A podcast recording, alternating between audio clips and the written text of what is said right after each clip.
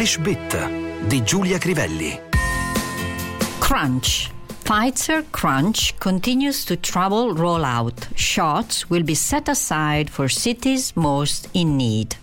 A pochi giorni dalla cerimonia di inaugurazione delle Olimpiadi di Tokyo, prevista per il 23 luglio, il Japan Times titolava La stretta di Pfizer continua a causare problemi al piano di vaccinazione. Si metteranno da parte le dosi necessarie per le città in maggior difficoltà. La prima parola che ci interessa è crunch, usata qui in senso figurato di stretta, limitazione, collo di bottiglia. Ma il significato principale è diverso. In primis, solco, segno, the crunch of feet in the snow, l'orma dei piedi sulla neve. Poi quello di sorpresa negativa, impatto imprevisto. The crunch came when she returned to America. Il colpo emotivo lo subì quando tornò in America.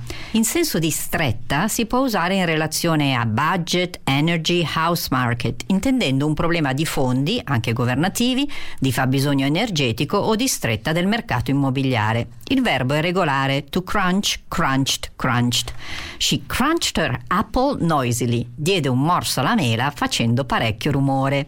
The snow crunched under our feet. La neve scricchiolò sotto i nostri piedi. To crunch up significa distruggere un oggetto. He crunched up the empty pack and threw it out of the window. Appallottolò il pacchetto vuoto e lo buttò dalla finestra. Tornando al titolo del quotidiano giapponese, in realtà una joint venture con il New York Times, notiamo il verbo to trouble regolare, che significa causare problemi, disturbare. What is it that's troubling you? Qual è il tuo problema? Cos'è esattamente che ti fa soffrire? Ma si dice anche sorry to trouble you, but could you tell me the time? Scusa se ti disturbo, mi potresti dire che ore sono? I don't want to trouble the doctor with such a small problem. I'll just go to the pharmacy. Non voglio disturbare il medico per un problema così piccolo, andrò più semplicemente in farmacia.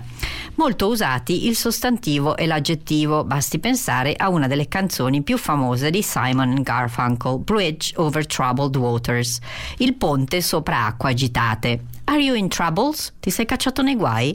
The company ran into trouble early this year when a major order was cancelled. L'azienda ebbe grandi problemi all'inizio dell'anno dopo la cancellazione di un importante ordine.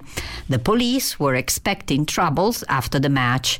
La polizia si aspettava disordini dopo la partita. If you're not home by midnight, there will be trouble. Se non sarai a casa per mezzanotte, saranno guai. To look for trouble, come nella nostra lingua, significa andare in cerca di guai to take the trouble, come in italiano, significa prendersi il disturbo. She didn't even get the trouble to find out how to spell my name. Non si prese neppure il disturbo di capire come si scrivesse il mio nome. A trouble shared is a trouble halved è l'equivalente del nostro mal comune mezzo gaudio.